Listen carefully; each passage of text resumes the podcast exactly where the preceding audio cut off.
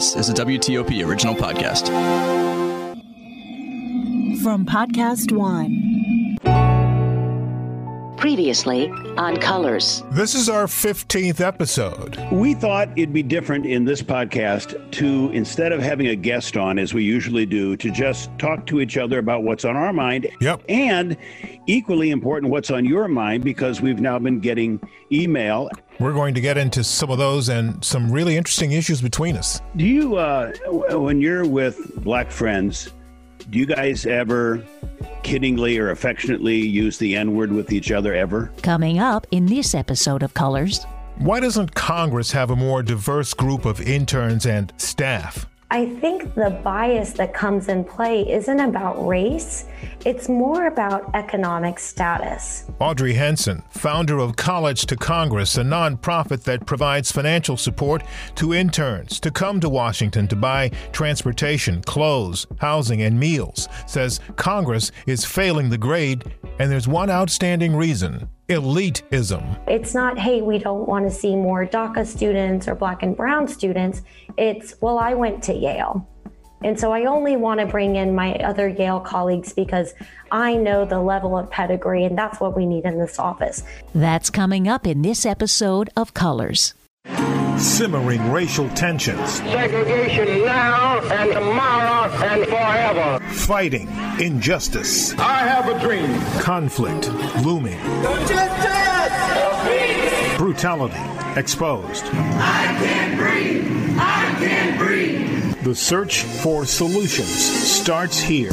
From WTOP in Washington, D.C. This is Colors, a dialogue on race in America. Mama, mama, mama. I'm JJ Green, and I'm black. I'm Chris Core, and I'm white. And this is Colors.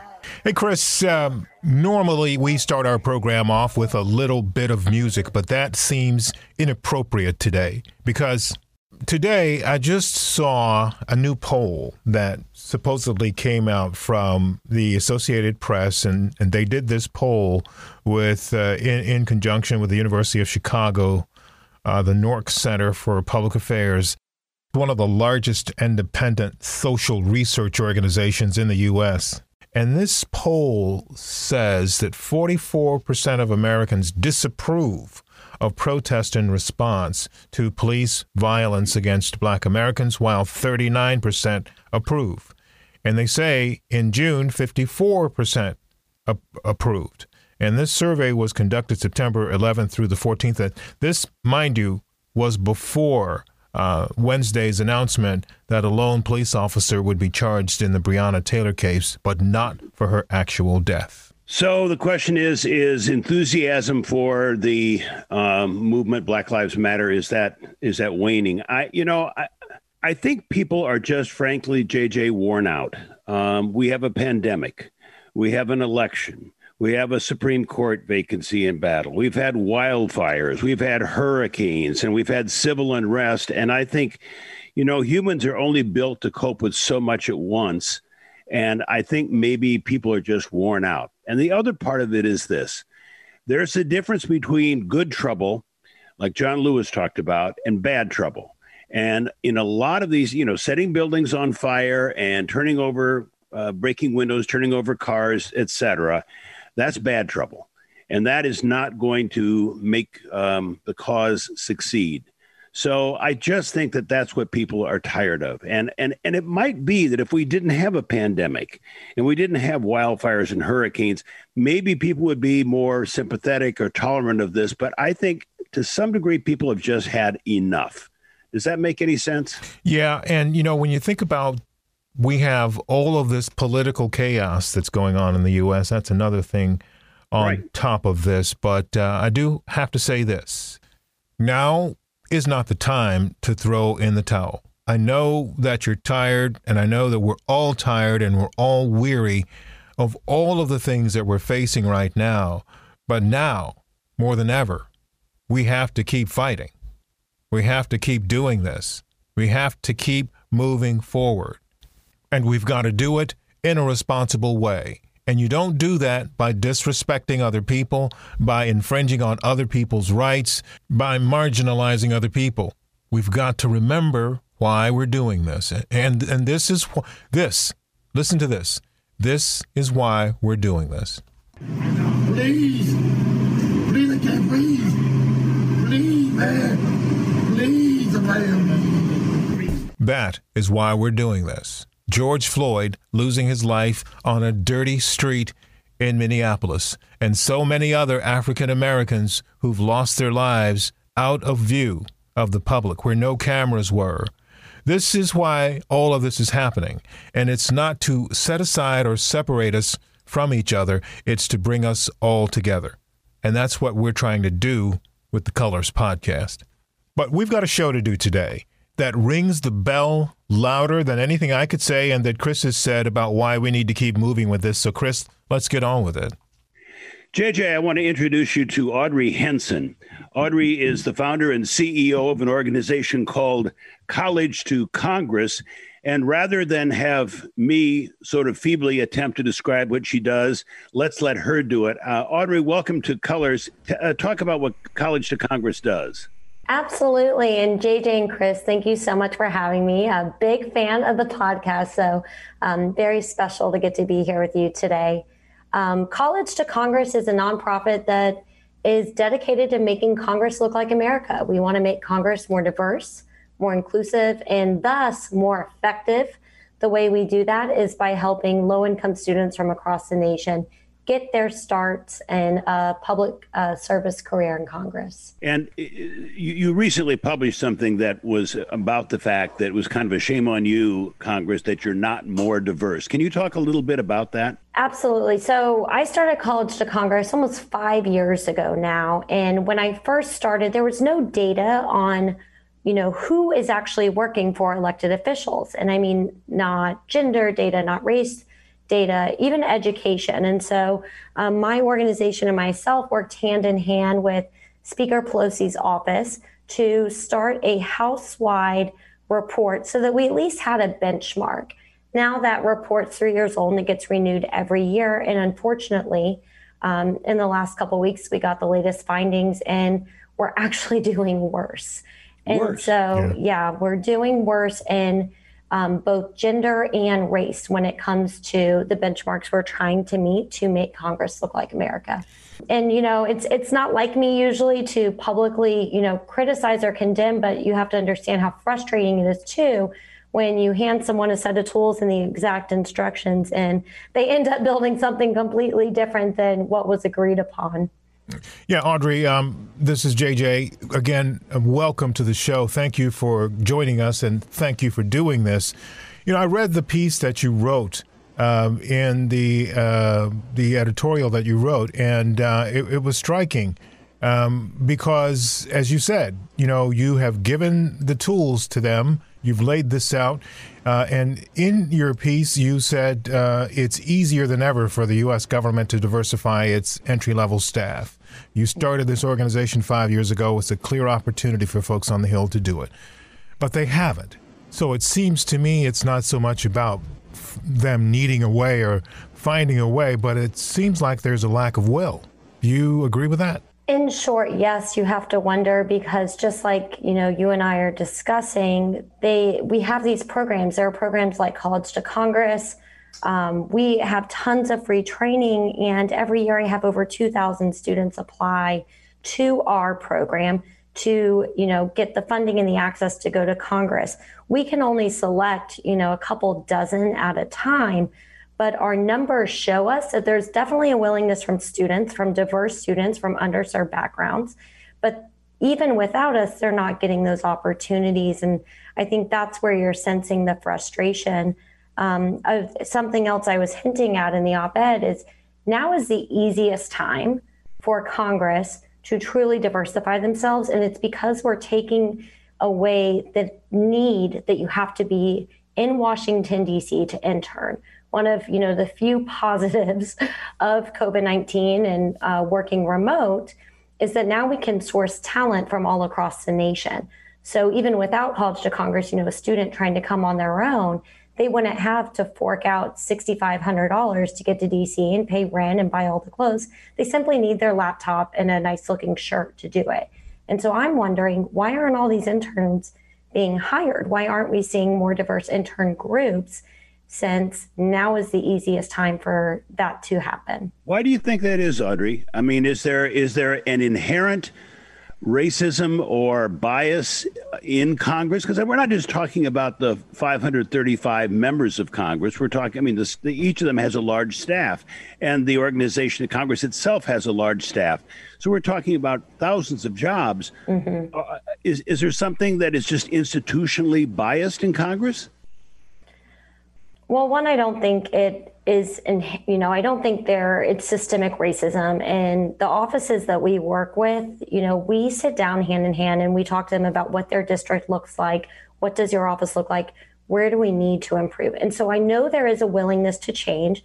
I know there is a desire to be more reflective because at the end of the day it helps that office as well. I mean you chris and jj you know that these offices each one of these members their number one goal is to have the best constituent service on the Hill. And part of doing that is making sure um, that people see themselves reflected. But to go back to your question, so why is it still not happening? I think the bias that comes in play isn't about race, it's more about economic status. And so it's not, hey, we don't want to see more DACA students or Black and Brown students. It's, well, I went to Yale. And so I only want to bring in my other Yale colleagues because I know the level of pedigree, and that's what we need in this office.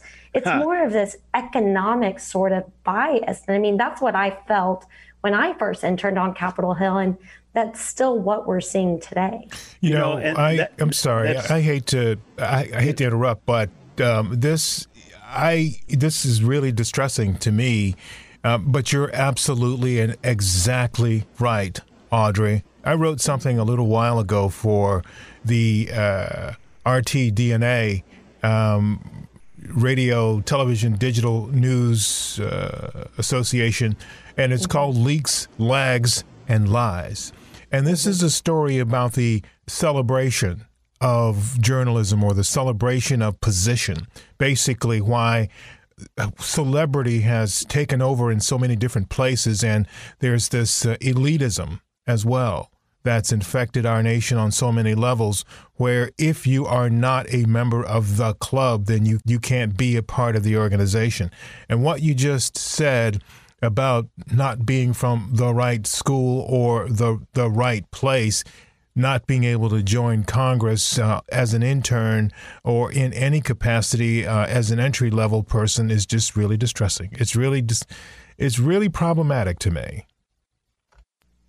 Right, and what effects does it end up having? And this really gets to the core of why I created College to Congress and what we're trying to fix is that we all know these staffers have a mass amount of power and influence over elected officials. They decide the briefings, what's going to be in the bills, what meetings they're going to take. And so if we're just allowing, you know, the the 1% essentially, the white male Yales of the world to work for our elected officials, then are they really tackling legislative challenges that affect us? Are they really getting a good glimpse of where is America today? What do we need to move forward and how do we create a better tomorrow? I would argue no. Of course they're not because they don't have the right people at the table.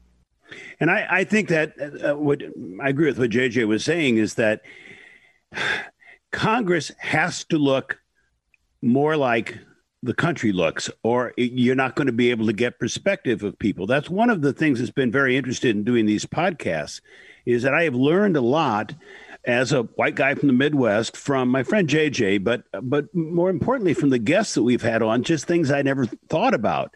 And I imagine it's the same thing in Congress. If you if you and your staff are all to use we hate to beat up on Yale, but I get I get the point. But if you're all uh, from you know the same one percent or two percent, you're not going to understand the the uh, problems of ordinary people in America, working people in America, people that face uh, challenges that you don't face. You know, you can try as hard as you want, but without some feedback from your staff, you're not going to get it. And that's why I think what what you said in your uh, your op-ed was terrific, which was you, look, you got to get your act together on this. There's no. You said you've made some progress in.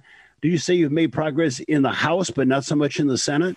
Right. We are doing better in the House when it comes to geographic diversity, and we have increased the number of Black staffers working in the House. And one of the statistics that I think uh, doesn't get enough attention is that we've increased the Black staffers that are being promoted to senior positions. There used to be this lag where um, you, you, know Black people would be hired as an intern and then uh, that next level up, but they wouldn't move two, three levels ahead.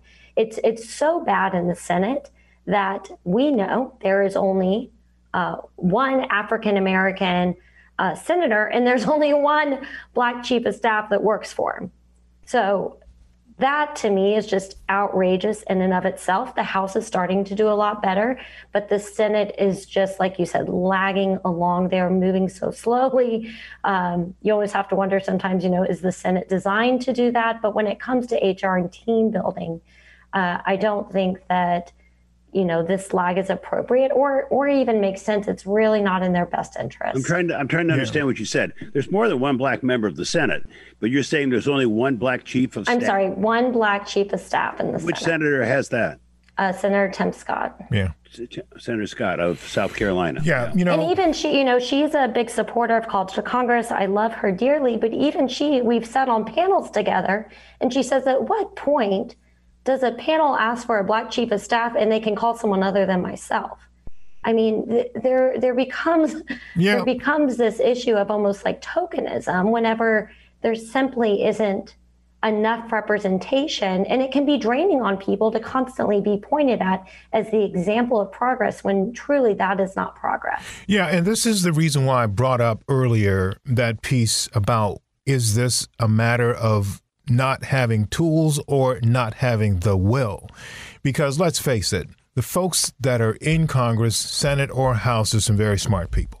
They clearly have resources, they clearly have the ear of the American public, and they clearly have a mandate.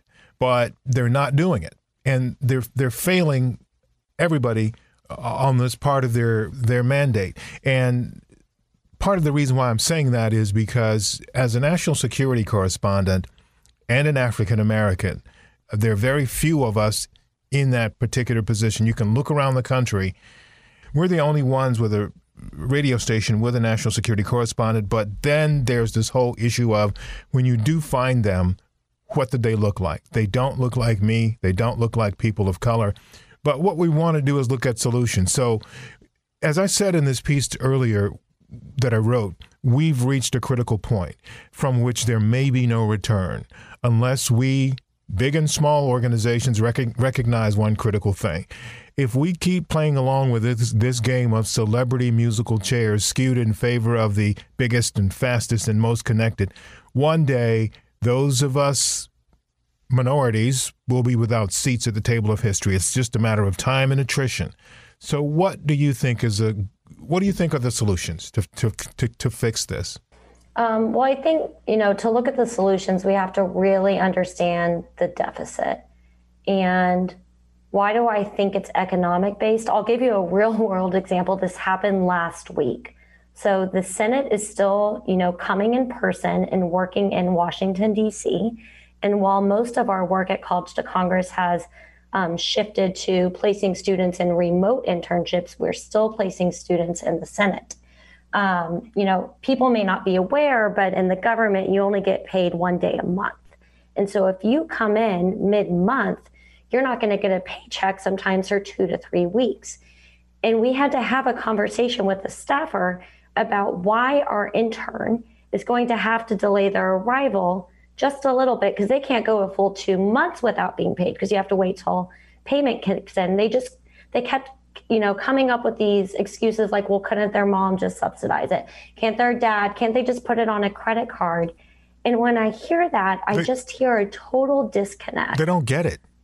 They absolutely don't get it. And then when I break it down, like this student does not even qualify for credit cards because their family was in this situation and they've taken on their bad debt or you, you know there's so many different examples but when we dive into them you know i think the exposure is good but it also can be discouraging at times because it's like wow you you truly can't imagine a world where capital isn't accessible Yeah. and where the community or your support system can't fork up a couple thousand dollars for you to take your dream job in Washington. And so I, I think that's important to understand before I share my solution because our solution at College to Congress is to fill that gap for those students, but looking more broad. You know, like I said, we can only help a couple dozen financially at a time. We're training 500 students, but we're only financially supporting this year about 30 to 40 students. So with 6,000, you know, young people interning in Congress every year and then going on to become staffers, how do we fix that bigger problem? Well, I think pay is one way. You know, Congress wrote a law about a decade ago making corporate companies pay their interns and excluded themselves from it, saying that it was um, an educational opportunity. So I've been very vocal and outspoken the last three years uh, fighting for intern pay, and I'm very proud that to date, uh, we've successfully advocated for over $30 million in congressional intern pay. Um, it sounds like a lot, and it is, but what it ends up breaking out to is about two interns per each House and Senate office getting paid every year. So, still not enough whenever you have 10 to 15 slots, because then you, you know, you can essentially look at it like, okay, well, we have two to three stipends, 15 students, who's going to get it? And is it going to be need based or is it going to be merit based? And this is where your point of celebrity, JJ, comes into play again. Yep. Are we truly opening that door or is the right person getting the money who actually needs it and couldn't be there without it? We have to So I- confront it, document it, and publicize it. And that's exactly what you've done. Mm hmm. Mm hmm. Yeah, so pay is one way. I think changing entire systems. The way that people are hired in Congress is truly archaic. I mean, each office operates totally different uh, from the next. They don't use a system wide software. Uh, they post in different places. Sometimes they don't post at all, and they just send an email to their friends, you know, outside of the Hill saying that they're looking for for an opportunity. So there's no transparency, and then that makes it hard to hold it to hold offices accountable. So transparency, pay, and I think bringing them up to the 21st century, the way that we've done with corporate boards, holding corporate boards and holding corporate companies accountable, we're only able to do that because we can finally see what's happening. One more thing, Audrey, before you go. You know, you're young, and this is a dynamic program that you have, but you're taking on and a really old, established, archaic organization, and there are people there. I can tell you for sure, and this is not a political podcast in, in any sense. We're not judgmental at all, but I can tell you for sure a lot of times when you when you upset the apple cart there's retaliation are you concerned about that I think at the beginning I was when I first started this and I was alone. Um, I would tell people my idea for College to Congress, and time and time again, I heard this is a no brainer. Why wasn't it done before?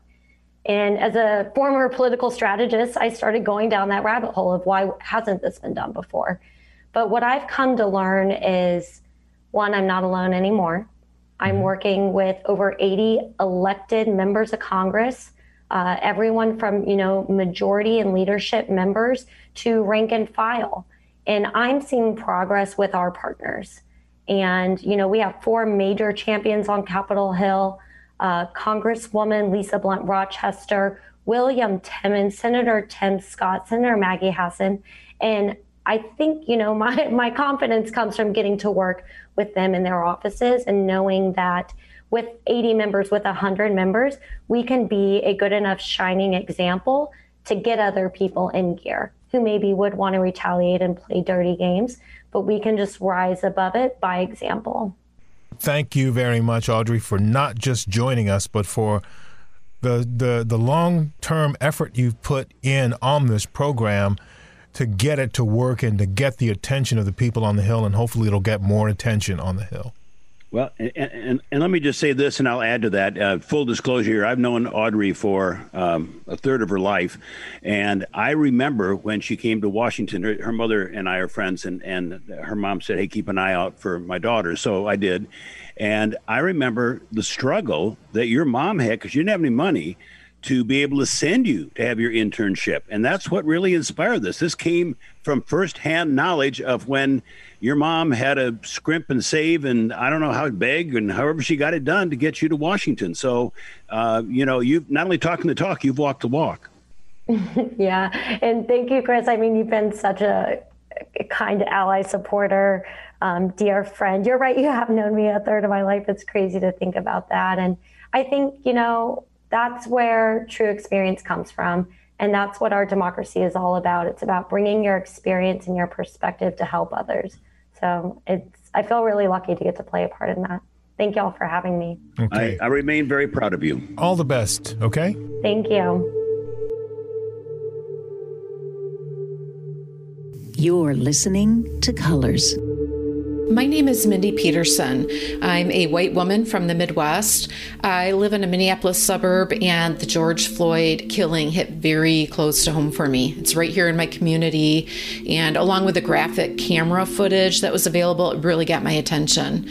In the weeks since then, I've been learning a lot about white privilege and have been asking myself, what can I do right now to be part of the solution to the problem of racism? My name is Jesselyn. I'm a multiracial woman raised primarily by white people. I live in Oakland, California, and the killing of George Floyd was heartbreaking and also infuriating, not only because it's a gross abuse of power and violence again, but because our community members have been surviving and grieving and witnessing and calling out this injustice for literally hundreds of years. Hi, I'm Thomas Warren. I'm a black man from Inglewood, California.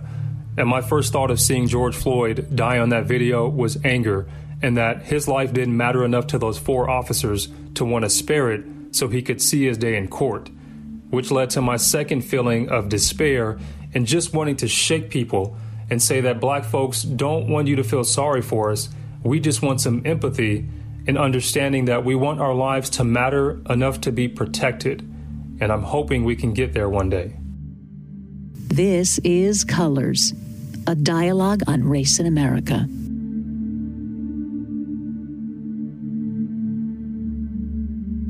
Well, uh, Audrey is one impressive young woman, and it's not, she has been impressive since the day I met her. When she was in college, when she went to Washington uh, to be an intern.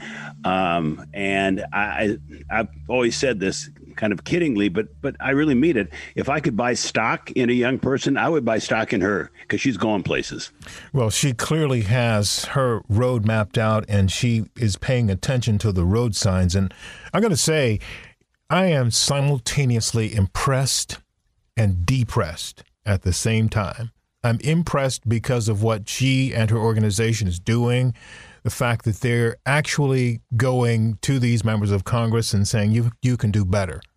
But then I'm depressed because there are members of Congress who are standing there who understand and clearly recognize, and not just the Cong- members of Congress. I mean, they're they're they're the staff, people sure. who can make a difference, who are, as she said, choosing people based on their connections to them, as opposed yeah, absolutely. to as opposed That's, to people who actually deserve the opportunity.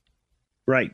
And and that that is you know that's a tough breakthrough. And um, but I mean that you ask it right when you were talking to her about it um, is that you've got you got to crack through that. And it, it's it, these are people, well-meaning people, people who really want to do better, but you know they tend to go with, as you say, the person that where they have the connections, and that is not most of us. No. So um, yeah, I agree with you. So I got this uh, this email from a listener named Larry, and he said, uh, "Hi, Chris. I listened to the most recent Colors podcast, Driving While Black, DWB. It was an excellent program, which gave me food for thought. DWB is something that Black men and women do because life requires it of us, but it's much bigger and ongoing effort is required of us. Is LWB, Living While Black. LWB is basically living your life from day to day." Surviving for a day and then doing it the next day. You either do it or you don't survive. Chris, I appreciate your sensitivity and transparency as you come to grapple with this and to know more of what is required of Black folks in America today. Um, and I thank you, Larry, for sending that, and I appreciate the, the kind words. I it, it I had something happen this weekend that kind of backs up this. It's not just me. I was talking to uh, an old friend of mine, uh, a, a Catholic priest who I've known. He baptized my daughter and and officiated at our wedding. Family friend. We've known him for a long time. The last church, he's now uh, 82, I think, and the last church where he was assigned before he more or less retired was he was the pastor of an all black Catholic church in Memphis. And, you know, he's from New England. So, you know, he knew, knows of bigotry and he's been a Catholic priest. I mean, he knows, you know, he's, he's seen a lot of different sides of life. And he said in this particular case, after church one morning, after a service, they were having donuts and coffee in his office, and people were just talking as they did. And one woman said, There has never been a day in my life that I don't get up and feel racism. And the, the, the priest kind of said, What?